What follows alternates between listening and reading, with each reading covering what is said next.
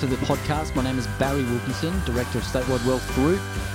Today we're going to talk about budgeting tips through the current situation that we're going through at the moment, some survival tips.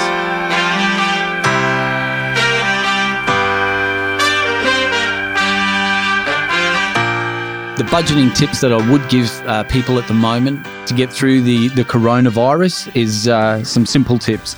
Add up your expenses that you need to survive. Concentrate purely on the fixed expenses, nothing else. Write down your current direct debits, highlight your expenses, things that you know that you need to survive with, and color maybe potentially put them in different colors like your direct debits, things that you're going to have to address eventually. Instead of using your ATM card, take out cash, the old conventional way. Take out money from your ATM. Because once you've got money in your back pocket, you become more consciously aware that you have got money as opposed to putting on your ATM. That will help you keep control of what you're putting out the way as opposed to just putting on your ATM card. Make sense? Open a savings account. I would call it the COVID 19 or your survival account and deposit funds into that account is uh, something that I would highly recommend and control your impulses. You look at the moment that we're all going through is such an emotional roller coaster. You know, even myself, it can force you to, you know, buy things that you wouldn't normally buy because of the, the, the mindset that you may be in. Controlling your impulses may be okay. Well, if that coffee that you were having every day, maybe reduce it. If you were having four or five coffees a day, maybe reduce it to one, just for the interim. If you were doing that avocado and toast on a Sunday, well, buy your own avocado and go home and make it. Not that the shops are open at the moment, but controlling your impulses, you know, like if you're going to get a, a case of beer or you're going to buy mass, maybe just, you know, maybe not go for the expensive one at the moment. Um, it does the same effect, right? so uh, that's one of the things that I would highly recommend at the moment, and obviously being consciously aware of uh, of your emotions and and things that you were spending money on. Uh, just recently, what I did do, I, I, worked with up to 90 young adults last year, and we focused a lot on the emotional spending.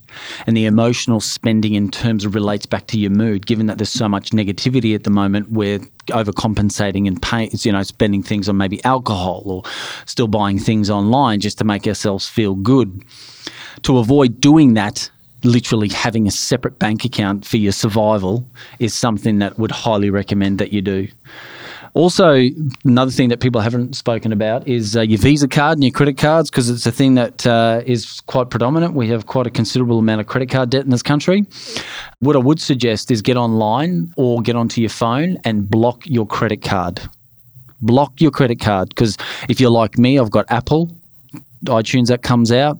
I've got Netflix that comes out. I've got private health that comes out. So I've barred uh, my account on my credit card just for the time being, so I can take stock and as to what's going out. Um, so I would block your credit card at the moment. It would be some of the recommendations I would give. So that would avoid the, the, the banks or any utilities being taken out of your credit card.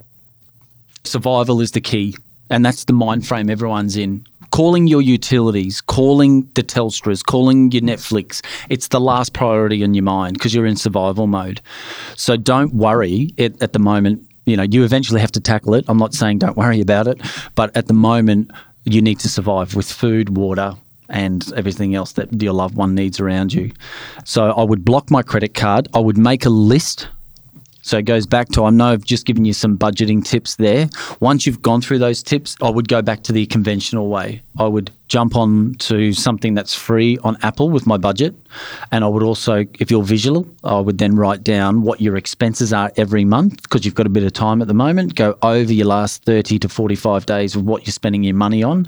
That will bring conscious mind of going, well, I can see a behavior behind what my spending is at the same time but printing out, going through, highlighting what your expenses are, and then grabbing the things that you need to survive is paramount at the moment.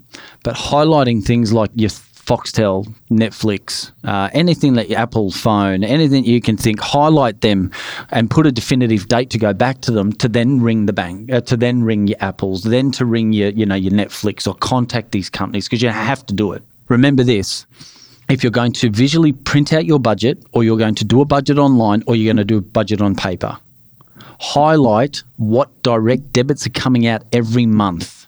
If you block your credit card, you know you have to get back to them eventually to pay them.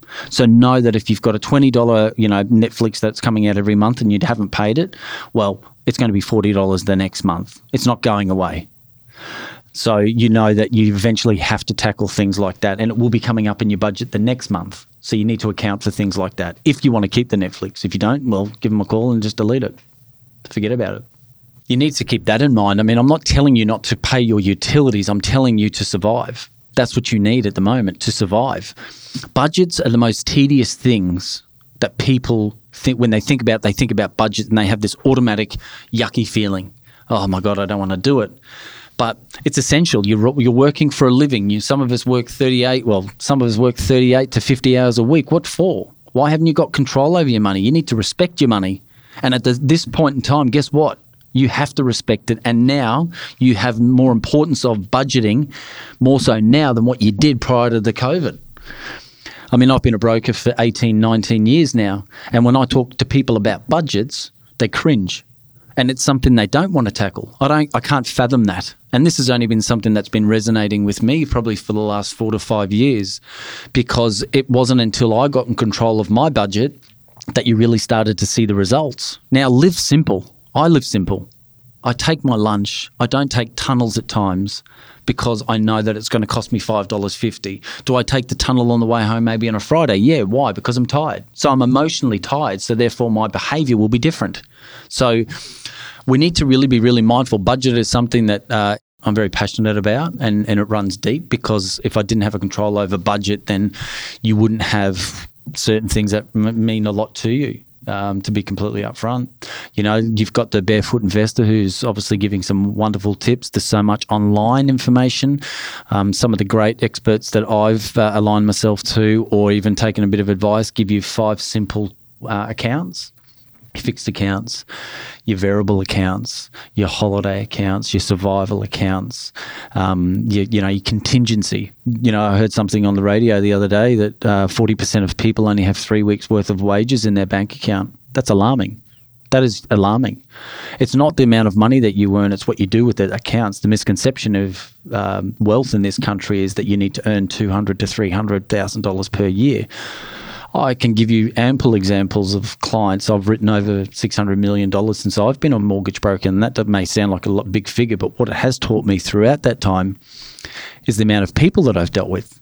The average person I deal with. Now, I love it. I love dealing with people, your mum and dads. I absolutely love it because a lot of them get it um, and you're dealing with people that day in day out have certain struggles like we all struggle i struggle at certain times in my life and it's only these times that you will benefit from knowing what it is that really should be your value and what you took for granted right so your average mum and dad you know you're on maybe some really good income. The cost of living expenses is not cheap in this country. I have to admit, it's not cheap.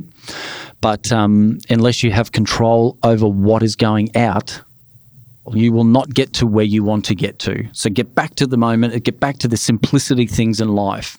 It's the simple things in life that we need to value and we need to put more importance in. So the survival tips are that. Keep an eye on your bank account. Look at it every day. What's in, what's out. You may not be someone that likes budgeting, but make it fun. Make it work for you. Learn from this. Get further control of your budget. I mean, you're working, as I keep saying, maybe 38 hours plus. What are you doing with it?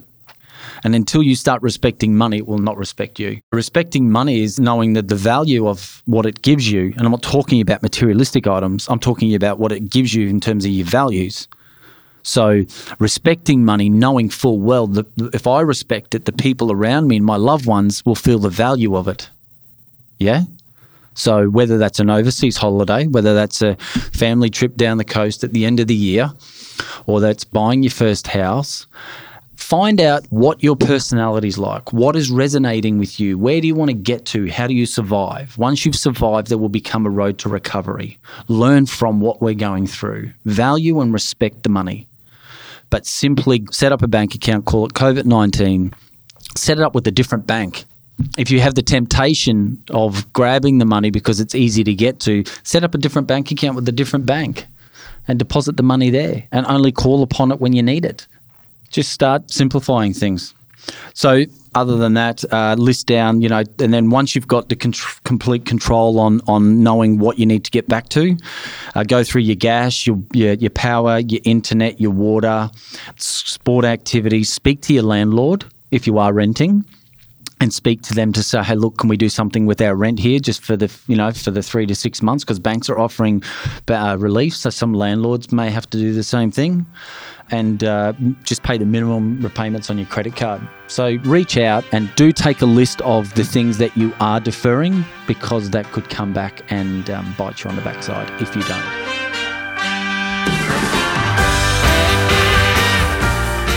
Thank you very much for listening. I really appreciate it. You can contact me on barry.wilkinson at swggroup.com.au or if you Google Statewide Wealth Group, Barry Wilkinson, that will come up and it'll show you the links on how to get to me. It's quite easy.